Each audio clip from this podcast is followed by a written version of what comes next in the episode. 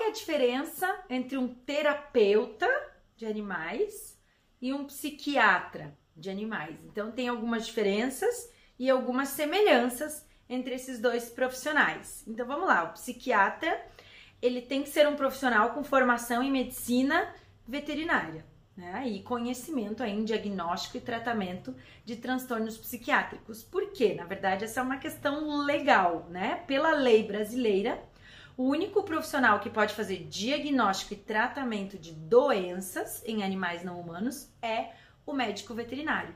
E a psiquiatria significa né, a especialidade da medicina é, voltada ao diagnóstico e ao tratamento de doenças mentais. Então, tudo que envolver patologia, tudo que envolver transtorno psiquiátrico, né, é, o profissional habilitado a fazer esse trabalho é o psiquiatra.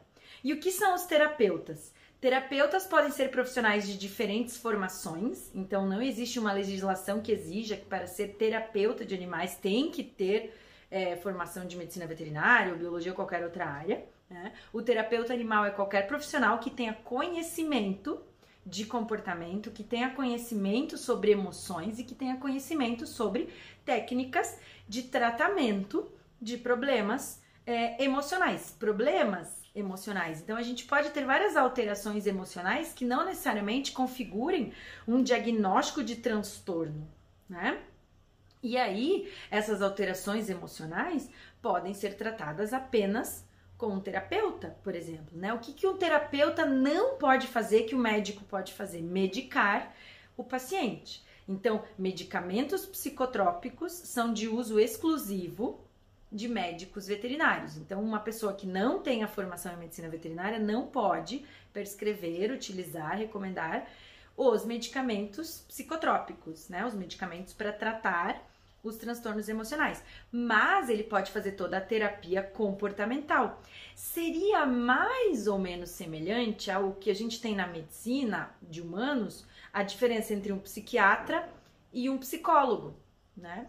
Mas claro, são profissões diferentes que já têm é, estratégias de ação um pouco diferentes. No Brasil, infelizmente, é muito comum né, os médicos psiquiatras fazerem só o medicamento e não focarem na terapia comportamental. Infelizmente, isso acontece com uma certa frequência. E tem gente que acha que o médico veterinário age da mesma forma. Ele vai lá e dá o remédio e é o terapeuta que vai fazer a terapia. Mas, na verdade, o que trata mesmo os transtornos psiquiátricos é a terapia comportamental. Muitas vezes associada com o medicamento, mas se a gente fizer só o medicamento, não vai resolver o problema, né? Então, e o psicólogo vai fazer o quê? Ele vai fazer diferentes tipos de terapias comportamentais que existem para humanos. É que normalmente a gente não chama como terapia comportamental. Até tem a terapia cognitivo-comportamental em humanos, por exemplo, que é a mais parecida até com a terapia comportamental dos animais é, não humanos. Mas o psicólogo também não pode medicar, né? Porque para medicar tem que ter a formação médica. Isso é de acordo com a legislação brasileira. Então, nesse aspecto é muito semelhante, né?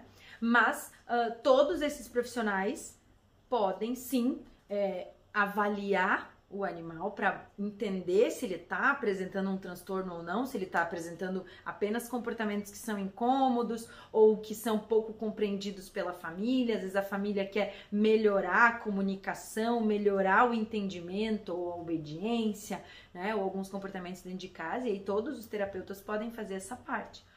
E aí uh, o diagnóstico e o tratamento dos transtornos seria uma atribuição médica. Então, essa é a diferença entre um terapeuta animal e um médico veterinário é, que atue em psiquiatria, né? Que faça esse tratamento médico. São muitas vezes profissionais que trabalham junto, o trabalho deles podem se complementar, né? A gente é, pode ter pacientes que são acompanhados pelo veterinário psiquiatra em paralelo com outro terapeuta, igualzinho o humano pode ir no psiquiatra e no psicólogo ao mesmo tempo, né? Ou em dois psicólogos diferentes, por exemplo, ou num psicólogo e num terapeuta holístico, um terapeuta, enfim, né? Felizmente existem cada vez mais estratégias de terapia para a gente trabalhar nossas emoções. Isso também acontece com os animais não humanos. A gente tem vários profissionais, é, é uma área que cresce cada vez mais, né? Então, pessoas que se dedicam a estudar e trabalhar com questões emocionais e comportamentais dos nossos queridos animais de estimação para melhorar a vida deles, para melhorar o comportamento, melhorar a convivência, que a convivência se torne mais harmoniosa, porque muitas vezes os tutores não entendem muito de comportamento animal quando adotam um animal, e aí os terapeutas estão aí também para esclarecer. Eles podem fazer trabalho preventivo também, a gente pode atender os pacientes, tanto o psiquiatra quanto os terapeutas, é, para prevenir problemas, né? Passando orientações de qual é a melhor forma, talvez, de cuidar, de criar, como se comunicar, como educar os animais de estimação, para a gente não ter problemas futuros, né? Então era isso, espero que tenha dado para entender um pouquinho mais desse lindo mundo aí da mente animal e de como os diferentes profissionais atuam e qual o papel, né? E como cada um pode ajudar cada vez mais os nossos animais não humanos. Um beijo grande.